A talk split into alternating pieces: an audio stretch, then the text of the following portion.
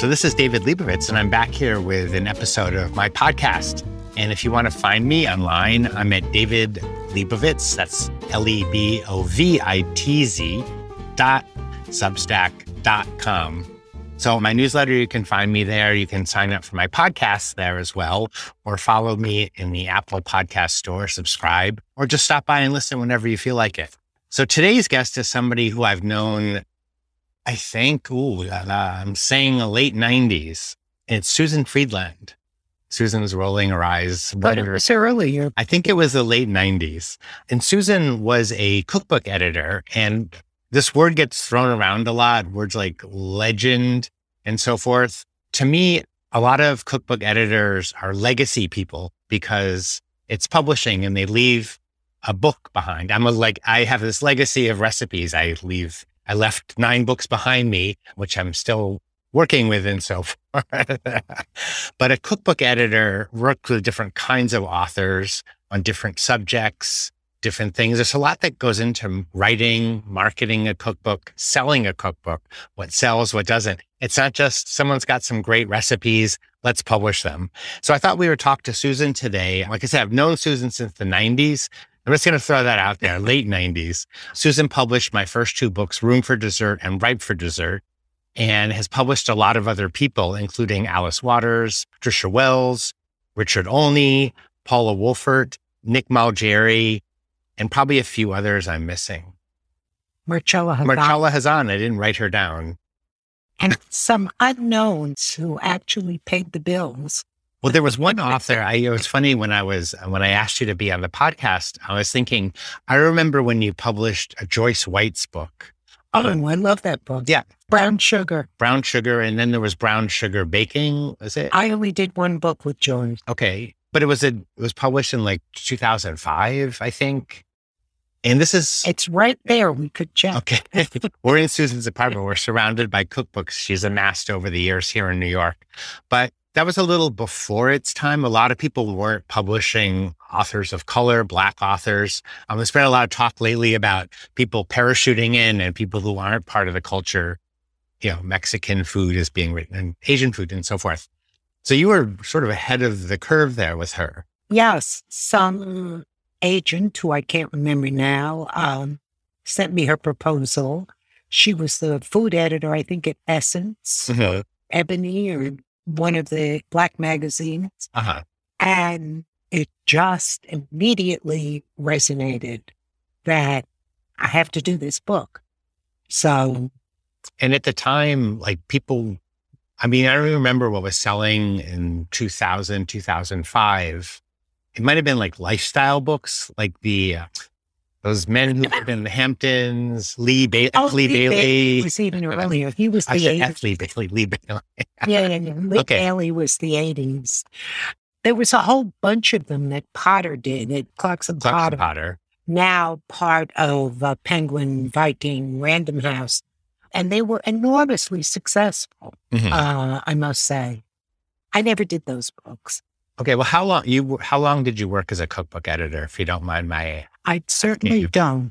I probably worked 25 years as a cookbook editor. Okay, because a lot of people think, okay, I've got some really good recipes, or, oh, I've gone to dinner parties, people go, oh, you're such a good cook, you should write a cookbook, telling the person.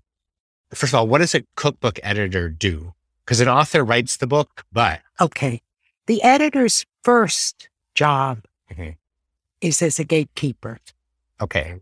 The proposals come into the editor, and he or she has got to decide the value of the proposal, and if she or he can sell it to the powers that be, because the editor does not have a blank check right. to buy every...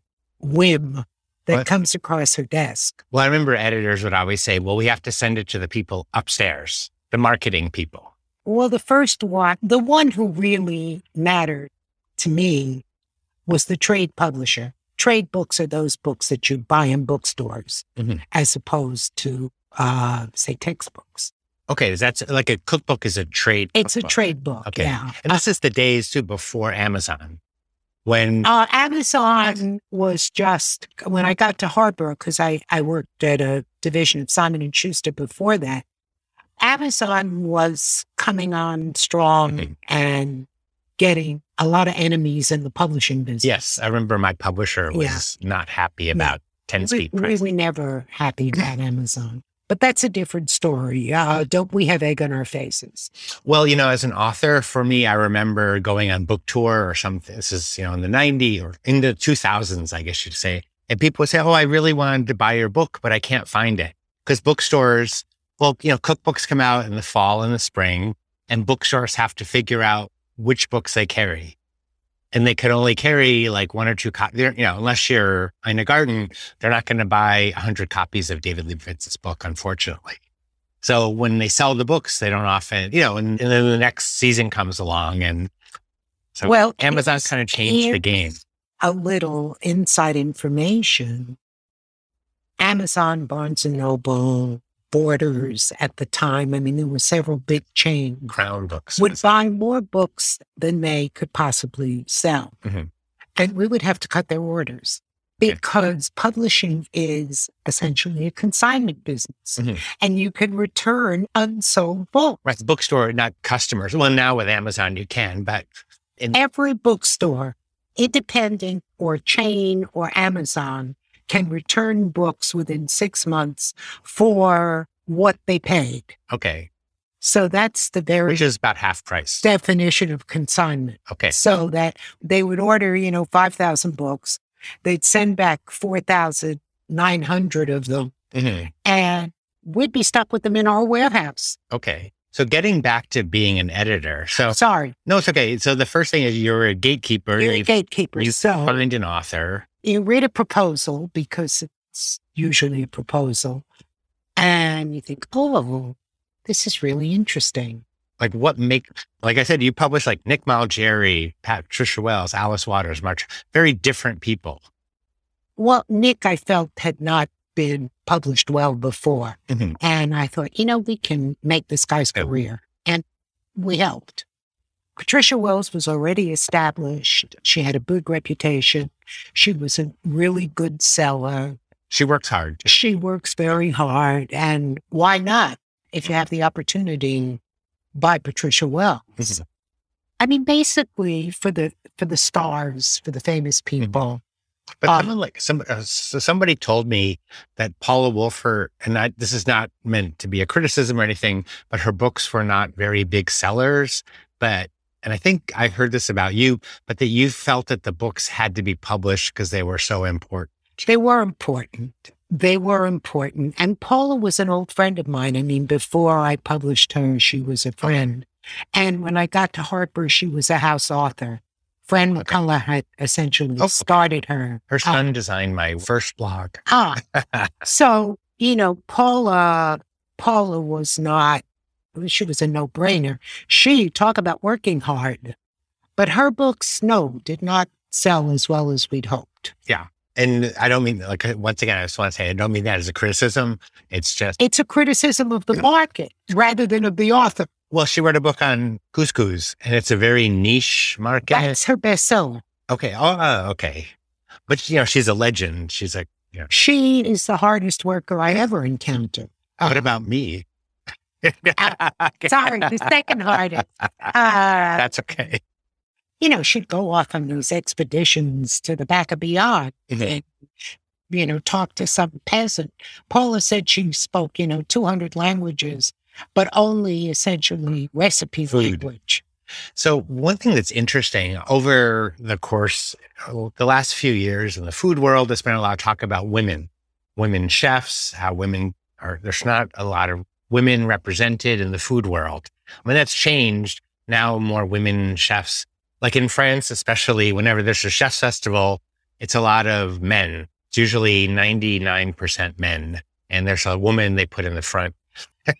And it's you know, they're getting there, shall we say.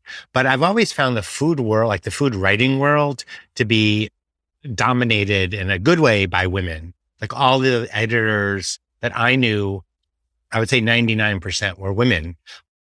What is it about? Why is that? And I think it's because a great magazine editors. Food has always been marginalized. It's always been the woman's page. That's true. I never thought of it. Is that funny? I never. Right. It's never been, you know, it's not there up there with hard news because that's men's work. Yeah. But cooking, wedding announcements, that's women's work. Okay.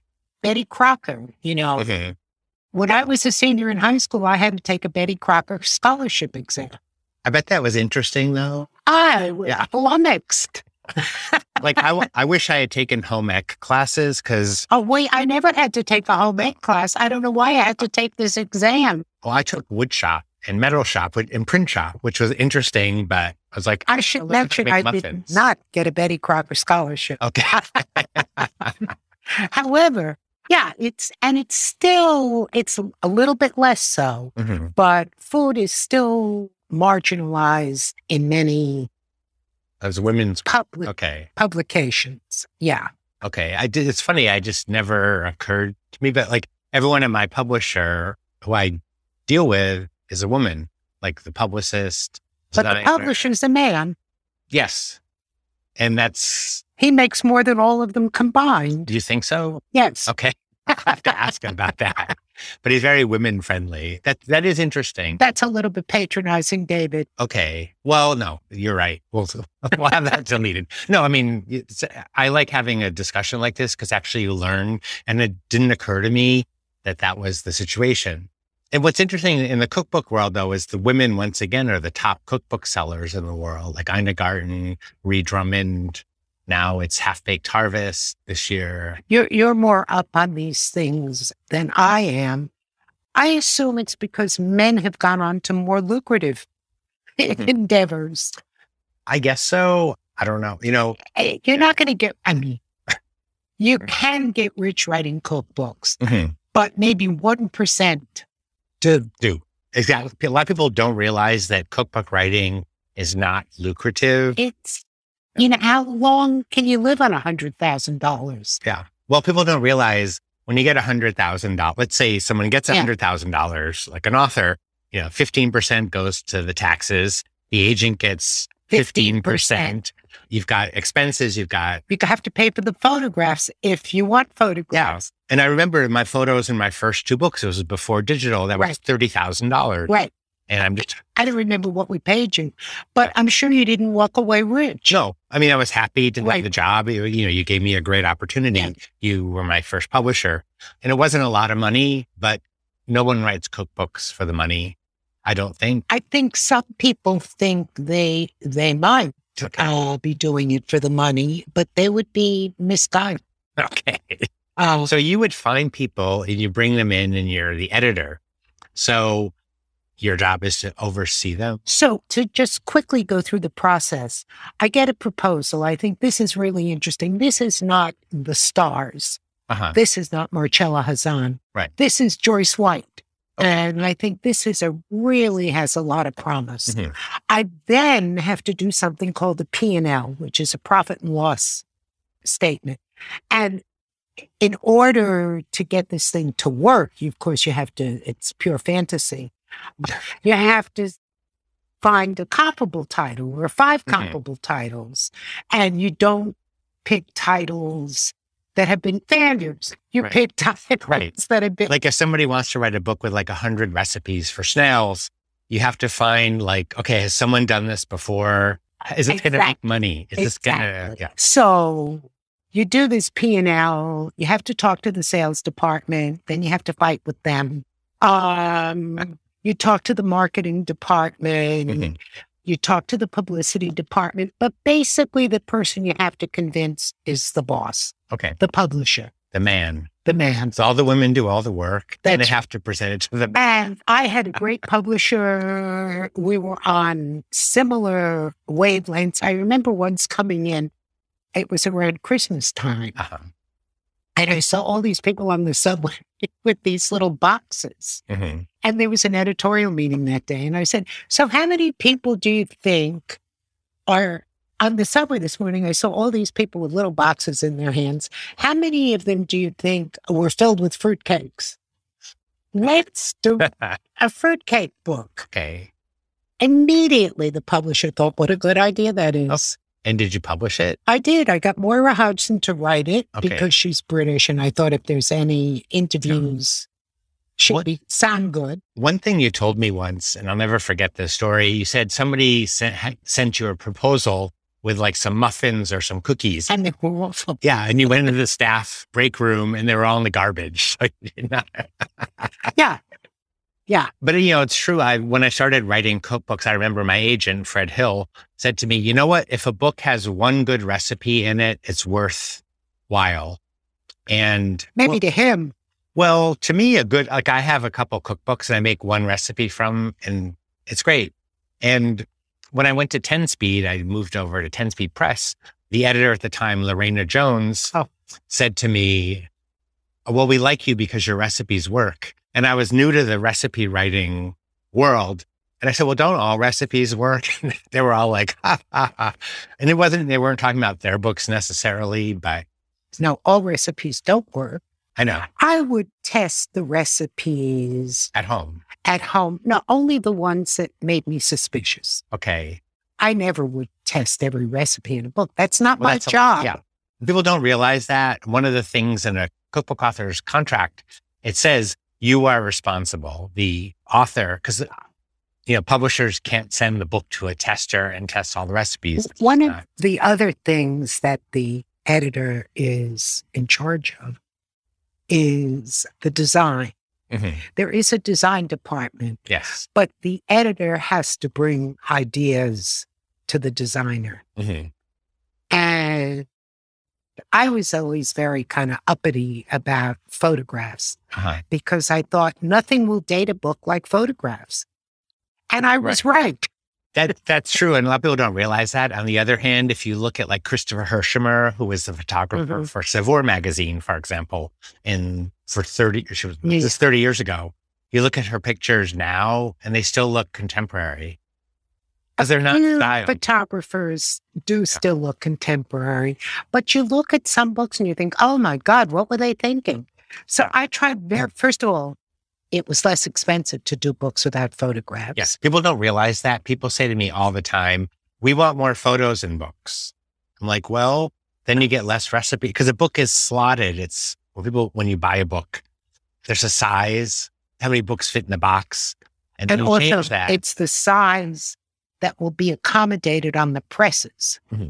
You can't have an unusual trim size, or you have to go to some kind of custom press and charge. And I remember I used to say, because finally the book gets edited and copy edited and proofread and printed and bound. Mm-hmm.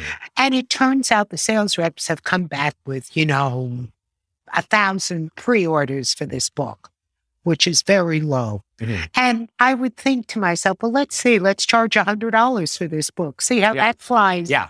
A lot of people, like I said, you know, when the photos, it used to be when I started writing cookbooks, I remember they said to me, plan on $1,000 per photo for the photographer, for the food stylist, for the prop stylist, you know, and these people have assistants and so forth. And they said, plan on 2 to 3 pictures a day because it's really painstaking and you don't realize it. So when you get a proposal, the author's writing their book, they're at home writing their 100 recipes for snails, you know, and then they turn it in. Let's make something more.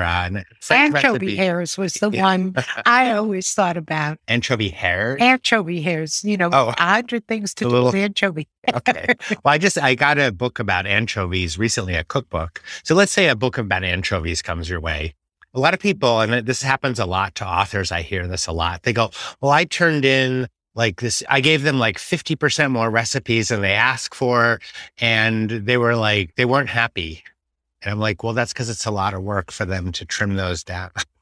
They're not happy because they have done their projections based on 238 pages, not 300 pages. Yeah.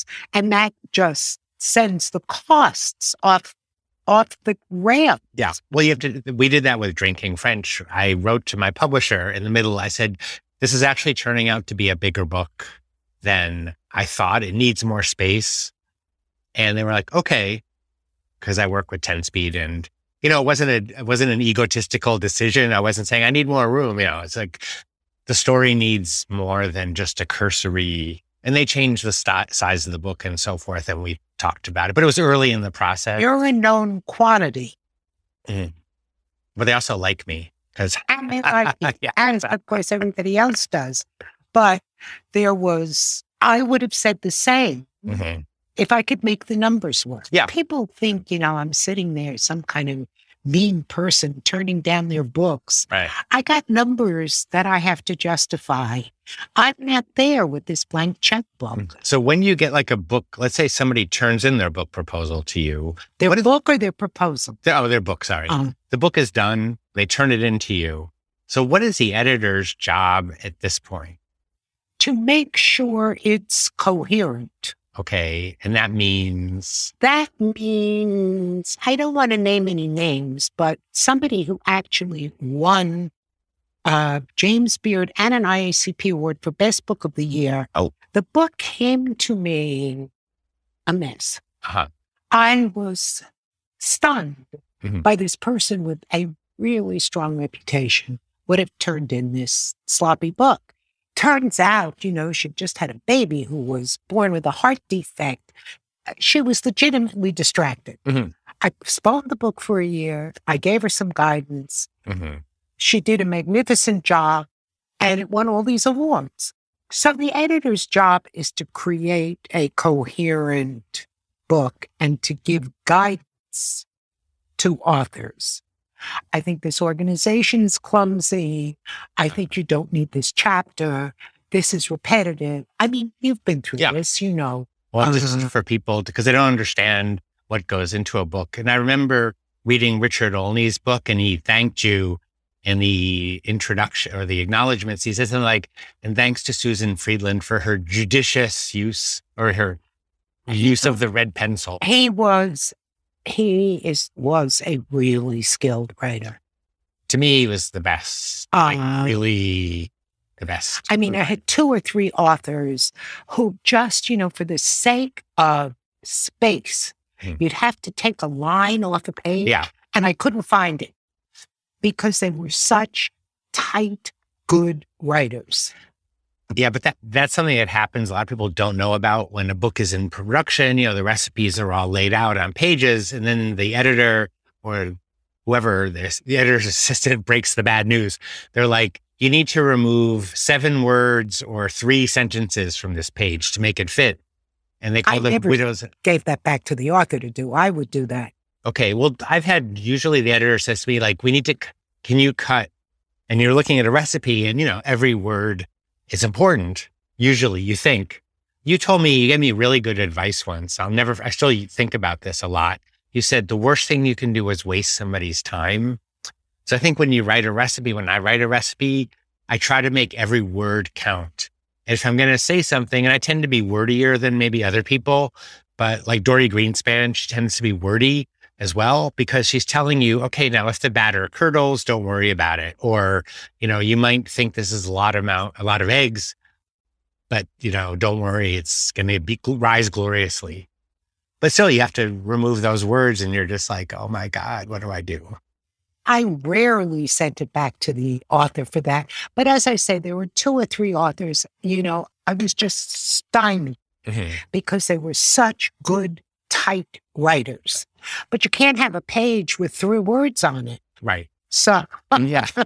I'd have to find the words to cut out. Well, it is interesting how Ina Garten, like her thing is have a picture and have the recipe on one page. Yeah. And all the ingredients have to be available at the supermarket. Everything's well tested. You know, all her recipes are sterling, but she does it in very few. And even like magazines in the old days, we had Gourmet, Bon Appetit, they had these amazing test kitchens.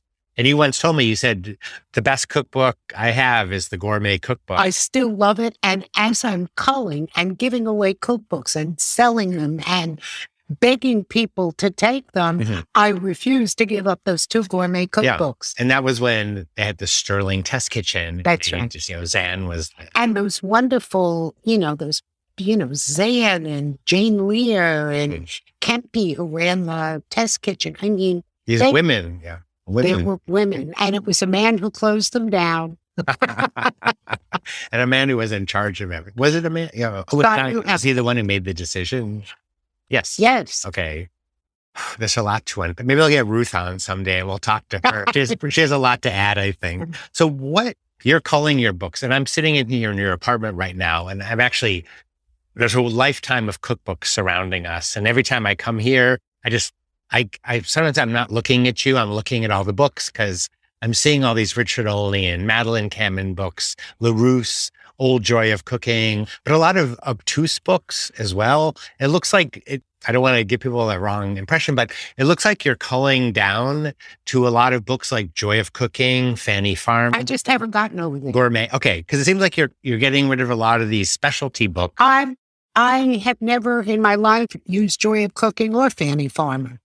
Okay. Or the Settlement Cookbook. Okay. You have three Joy of Cooking. Well, Maria was a friend. Okay. That's a story. So she kept giving me all these editions of the Gourmet Cookbook and would ask for advice about it.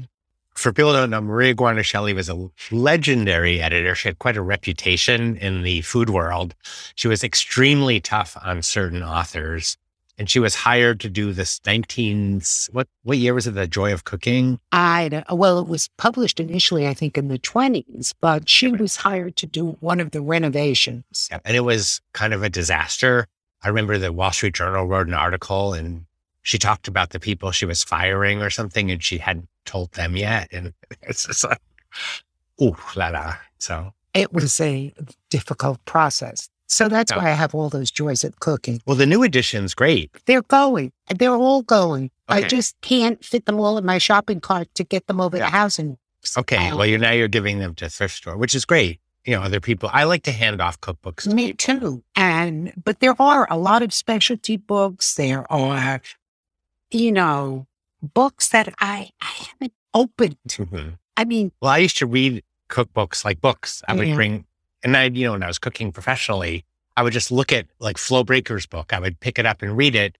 She wrote The Simple Art of Perfect. She was on my baby list. Okay.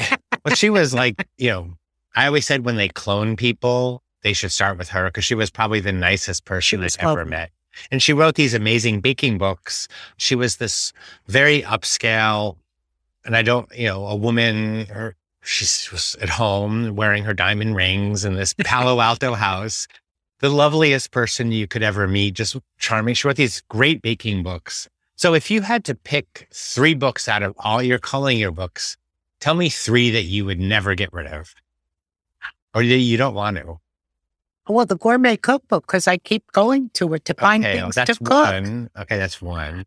I have an attachment to some of the books that I published. Mm-hmm. I really would not want to get rid of them. Okay, name a few. Danny Meyer's and Michael Romano's books. Union Square Cafe. Union Square Cafe and Second Helpings from Union Square Cafe. Marcella Hazan. Paula Wolfert. I keep looking at her books and think, oh, it's too hard to get rid of. Did you publish The World of Food? Yes. Because people love, I was reading something, it was something about food writing. Actually. And everyone was talking, people were talking about that book. They're like, I inherited that. Fran had bought it. Okay. And it came to me when she left Harper. Okay. Because that's a great, it's not like a single theme book. We couldn't think of a title. There were so many things about that book.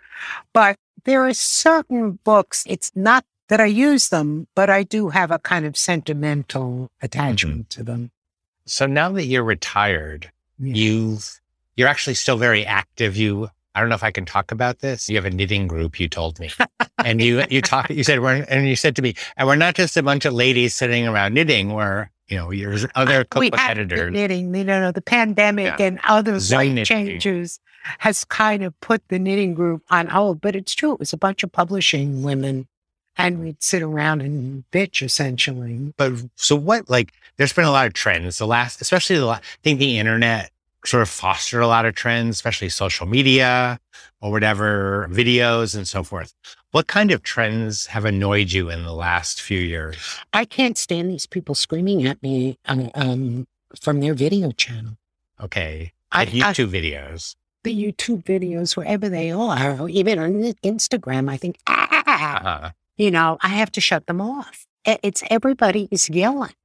I think that's the way maybe to get noticed, I guess, nowadays. There's so much shouting, you have to shout louder. I shut them right off. Because I'm learning in France, like, I don't think I've finished a sentence since I've lived there because everyone's always cutting me off. So I start talking, I keep talking and I get louder. And it's like, why are you doing that? Because I'm like, I want to finish a sentence just once. So the video, but about food though, like there's been a lot of fermentation. Yes. Sandy, preserving. And anything bothers. Sandor Katz, Joe Katz's, yeah, Sandy Katz, started this niche of, fermentation. It's fine if people want to write about fermentation or if people want to cook bugs or, I mean, I don't, but.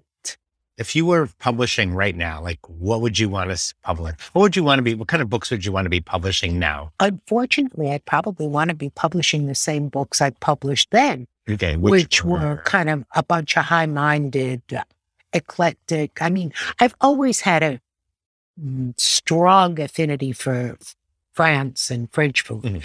I mean, I learned to cook with Julia Child. I did not learn to cook at home. And it was all about technique. And I always felt Italian food was about shopping and French food is about cooking. Yeah. Technique. But you were also, you published, I think, all of the Chez Panisse cookbook. Did you publish the first one? No. Okay. Random House did those. I did 3 or 4 Alice's books, and may I say 3 or 4 of her best books. Well, they were. I mean, those are the books that I use a lot. Yeah. The vegetable book I use a lot. Vegetable fruit. Yeah. The cafe book. Yeah, the cafe book was great. You didn't do Paul Bertolli's book, did you? Oh, no. Okay. That's a great book. It's a wonderful book. I think he's a genius. And I got a proposal that was barely half a page. Yeah. And I called the agent. I said, listen, I'm devoted to Paul, but I can't do anything with this half-page babble. Well, she said, that's all you're getting. So I said, well, you're going to have to sell it to somebody else. And years later, Paul said, I was so disappointed. I was sure you were going to buy my book. Oh, well, I'm sure that half a page of writing was really good. It wasn't good enough. Okay. Well, I think his tryout dinner or his meal, like at Chez Panisse, when you applied for the job as like a chef or a cook, sometimes people had to make a dinner for like some of the staff people or lunch. And I think there was like he served something like rolled, like a roulade, like a meat thing. And like Alice got like the piece of string in her portion, but she had, because she was actually Alice. One thing about Alice was people don't realize this maybe about her is that she's really a dedicated restaurant owner. Like she would want to be the one to get the cherry pit in her dessert, not a customer. And she would say to me, she's like, better me than a customer. No. Alice is exemplary in many ways. But, I felt bad. My friend Pam Krause did Paul Bertolli's book. And I know from her that it was not such a success. Well, it wasn't, but, I was in an apartment in Paris. My friend's parents died. I was telling you about this. And, they were old. They were like in their 90s, French people. And they had like 6 cookbooks. And one of them they were all French books. And one of them was the Paul Bertolli's book. I'm not the first book. It was called Chez Panisse Cooking, I think. No. I have it up. Yeah. Because he wrote another book by hand. By hand. But that was the first book. Okay. But it was called Chez Panisse. Oh, gosh. I will tell you that's one of the books that I'm not taking to the thrift store. Okay, yeah. So you read it. It's like Judy Rogers' Zuni book. Right. Zuni Cafe Cookbook. Every word you learn something. I will tell you that Paul Bertolli's chapter on yeast is the most brilliant thing I have ever read on the subject. About kneading. Yes. Yeah. It's transporting, and he's a beautiful writer. Yeah, he's a really good cook because I worked with him for a long time. Listen, I felt bad that I didn't publish that book. So I have a question I get asked all the time, and maybe you could answer this, is everybody keeps asking me about metrics. They're like, why aren't American cookbooks in metrics? And why didn't Americans adopt the metric system? And not that I'm any trailblazer, but when I moved to France, I started writing books in metrics and both systems of measurements. And it's a lot of work. And it's a lot more opportunities for errors. And, And you can't use a chart. Yeah. I mean, I have my own chart. Right. And someone's like, you should publish that. I'm like, absolutely not. But why?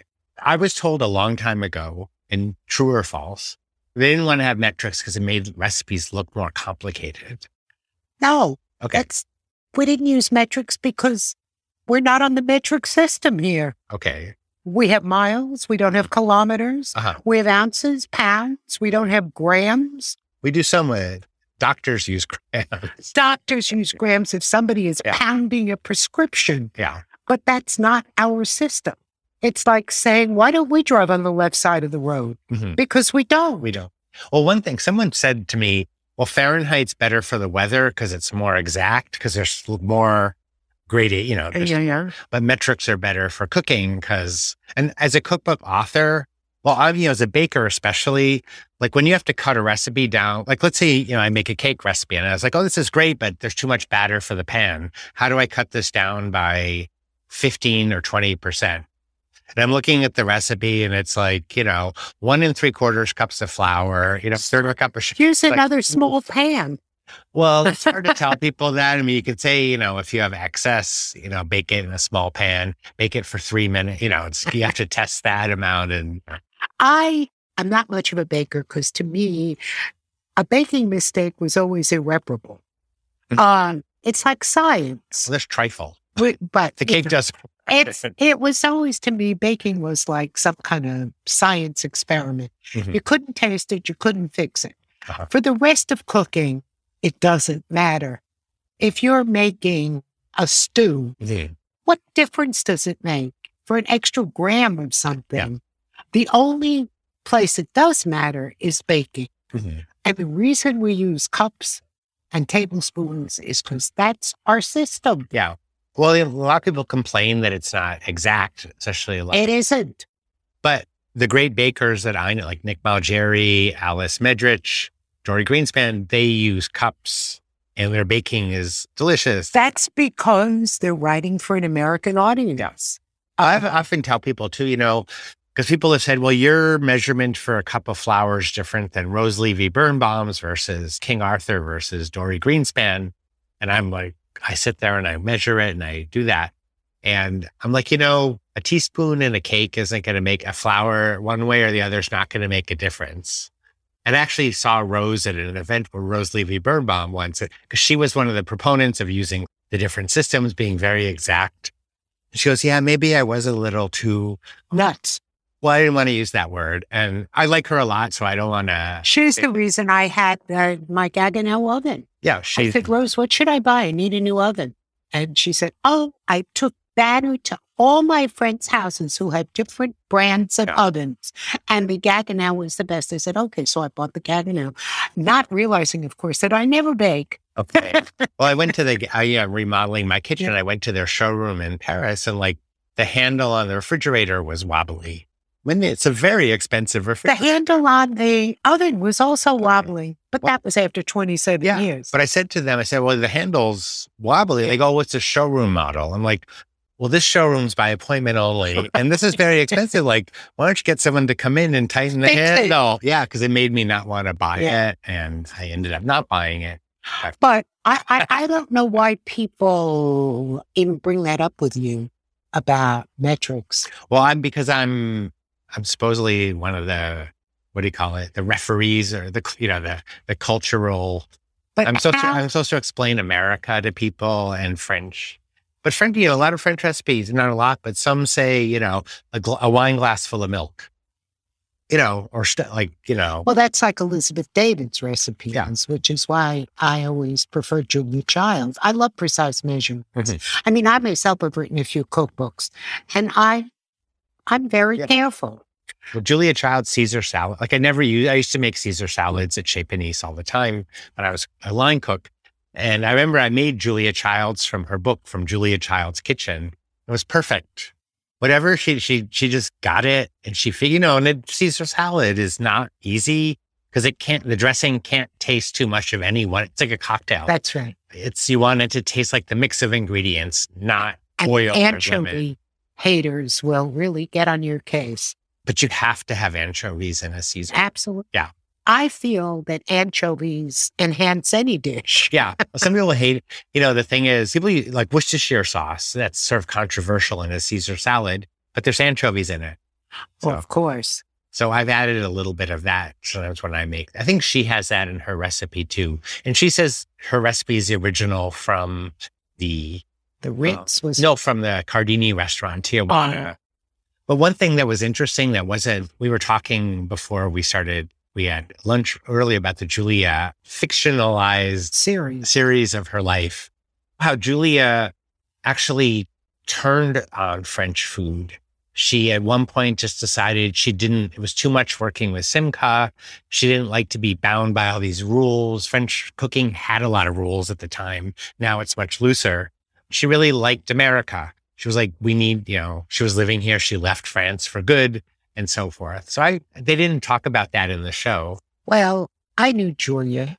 I mean, everybody in the business knew Julia. Yeah. And I had dinner at her house several times. Okay. She never cooked once. Either Jacques Pepin was there and he cooked, or Susie Davidson would cook, or somebody. Stephanie was her assistant. Stephanie, she didn't cook. Okay. Stephanie. It was like, well, what am I doing here? You know, I didn't travel with Julia, but we sometimes ended up in the same place. And she was, lauded by everybody. But my experience was that after, I think, from Julia Child's Kitchen, everything was done with other people. Mm-hmm. She was just cashing in. Julia bakes, Julia, then the master chefs, Julia, Jacques. I mean. But the TV shows, there was a brilliance. Like she did the one Julia Child and Friends and had like Jacques Pepin. But she was really cashing in. I defer to nobody in my admiration for Julia, but she got old and tired and people wanted her to keep producing. Mm-hmm. So she called on her friends to help her produce. Well, I remember when my first book that you edited, Room for Dessert, was nominated for an IACP award, which is a cookbook organization. And I was seated in the front of the auditorium by the podium, and my table mates were Julia Child, Graham Kerr, who was the Galloping Gourmet, and Claudia Rodin, and me. So I'm sitting at this table with these three people and me. Did anybody win? I didn't win. And the next year I was in the back with my friend in the back of the auditorium again, like, where is that Julia Child there? But she was lovely. She was always wonderful company. Yeah. She came into Chez Panisse several times, and she wasn't like a fan of like organic food or having a fuss made over her. She was lovely. No one in the kitchen talked to her. As you know, Chez Panisse people come in the kitchen and talk. No, if people were kind of, Julia Child. And, Bill Clinton came in and everyone was like, hey, Bill, how you doing? And Julia Child was like leaving her. Of course, Alice, who would, I'm sure, be extremely gracious and generous to Julia. Her, in the competition between Elizabeth David and Julia, Alice would have supported Elizabeth David. Well, because Elizabeth David was doing something that was more romantic about France and Italy and so forth. And less precise. Yeah. But as cooks in the kitchen, if we had to choose like a chocolate mousse recipe to prepare, it would be Julia Child's, because it was a recipe that worked. That's right. Yeah. Yeah. Well, thank you so much for coming on, Susan. When I started the podcast, you were on the short list of people I wanted to have. And I was thinking, well, I don't know if she'd want to do it or not. But I'm really glad we talked because you have so much to offer. Why, thank you, David. Okay. So do you.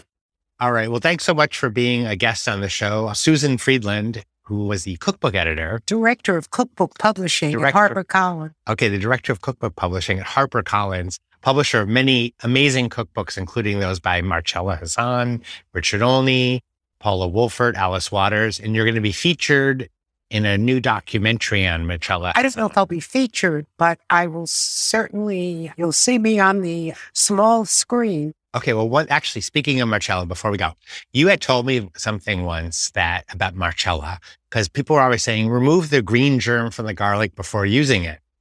And I was talking to her about that. And do you remember what you told me, Marcella? Marcella said, what is bad about it? It's the fresh, new garlic. Don't remove it. Did she have a glass of Jack Daniels in her hand? More ubiquitous than the Jack Daniels was the cigarette. I just remember I had I was seated next to her at a dinner, and the waiter came over, and it was a big dinner table. And he said, "Madame, I'm going to give you some Parmesan cheese. And I just want to let you know, Parmesan is not the stuff in the green can that comes in." She had like a cigarette in one hand, the Jack Daniels in the other. And she turned and looked at me when he walked away. And I won't use the F word, but she said, "What the F did he just say to me?" Do you have time for a sweet Marcella? Yes, story? Yes. Because that was a sweet one. I liked, I tried on her first. I had to go audition. I had to go to Venice so that they could meet me before they'd agree to take our wheelbarrows full of money to publish the book. I didn't get away. And I flew to Venice on Saturday night. So Saturday morning, I went to the green market to bring a gift. And I thought, oh, what kind of really typically, excuse me, American gift can I bring her? There it was before me, maple syrup. Oof. So I got a bit of vat of maple syrup that I put in my luggage and presented to Marcella. And I said, "Marcella, I just wanted to give you something typically American that you can't find here in Italy." And I show her this tin of maple syrup. Well, her disappointment was palpable. And she said, "The next time you want to bring me something typically American, make it Jack Daniels." Well, one of my Italian friends once said, "Please tell your American friends to stop bringing us maple syrup because we don't know what to do with it." And it's like, because they don't, you know, like we put it on pancakes, maple syrup, you know, waffles and so forth. That's a great story. Right. Well, maybe someday you should do a memoir. Okay.